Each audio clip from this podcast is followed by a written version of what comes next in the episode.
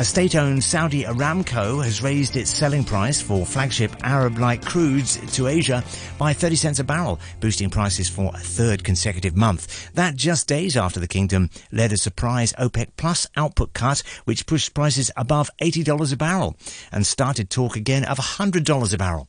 Well, joining us to discuss that and the current situation in the oil market is Neil Beveridge, Senior Energy Analyst at Bernstein. Good morning, Neil.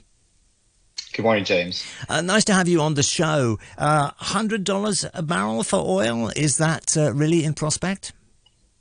I think it's possible. I think, you know, the factors that are really going to drive the market over the next 6 to 9 months are really threefold. First of all, we have the recovery in China demand post-COVID. All indicators that we're seeing is that travel in the mainland, mobility in the mainland is really rising very quickly. And that's going to drive demand for middle distillates, gasoline, jet fuel in particular. We've also got the curbs on Russian oil supply, and we're seeing certainly exports of Russian crude dropping in the market as a result of EU sanctions.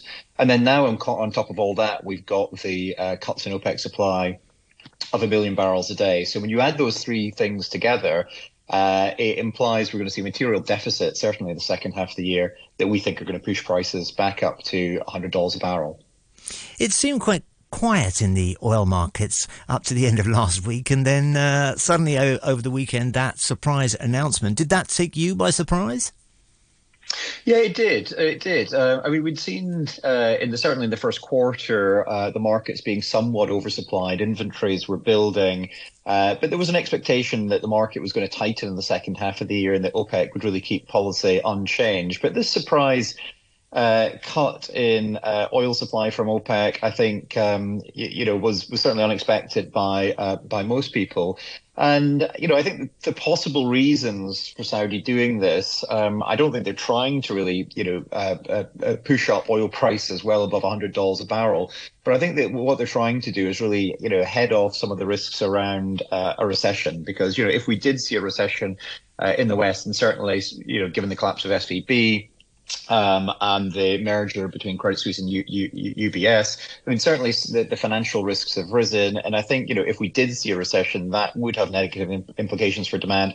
And so maybe Saudi being a little bit cautious there. And remember, Saudi needs about $80 a barrel to break even for their budgets. They don't want to see prices slide too much.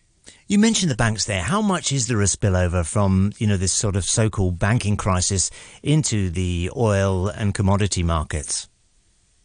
Well, I think it's the risks really around some sort of financially, driven recession. If we did see, contagion among the banks as a result of the collapse in SVB, there is a risk that certainly could, slow down, economic growth, and the economy could come in well below the kind of 2.9% estimates for global, GDP growth this year. And I think if we did see significantly slower GDP growth, and that would certainly, impact oil demand. And I think that's really what the Saudis are worried about. Of course, if there isn't a recession, then the market's going to be significantly short oil, and that will drive the higher prices. If there is a recession, I think what the Saudis have done will pretty much give support to oil prices by squeezing supply. You mentioned added demand potentially in China. Where is that oil coming from? Is that principally Russian oil? So we've seen an increase in definitely Russian exports into China. If you look at what Russia's doing effectively, it's shifting crude exports away from Europe and into India and China principally. Now, that's a lot more difficult than shipping it to Europe because the distances are so much longer, and they're having to rely on shadow tankers to, deliver those cargoes to Asia. So, I think it's possible, for Russia certainly to get round these sanctions by using, India and China. But there's no question it's more difficult logistically, and that's why we've seen, Russian exports dropping. But yes, it's largely Russian oil and Middle Eastern oil that's really, incrementally adding to China's supply this year. Neil Beveridge is a Senior Energy Analyst at Bernstein. Thanks very much for joining us this morning, Neil.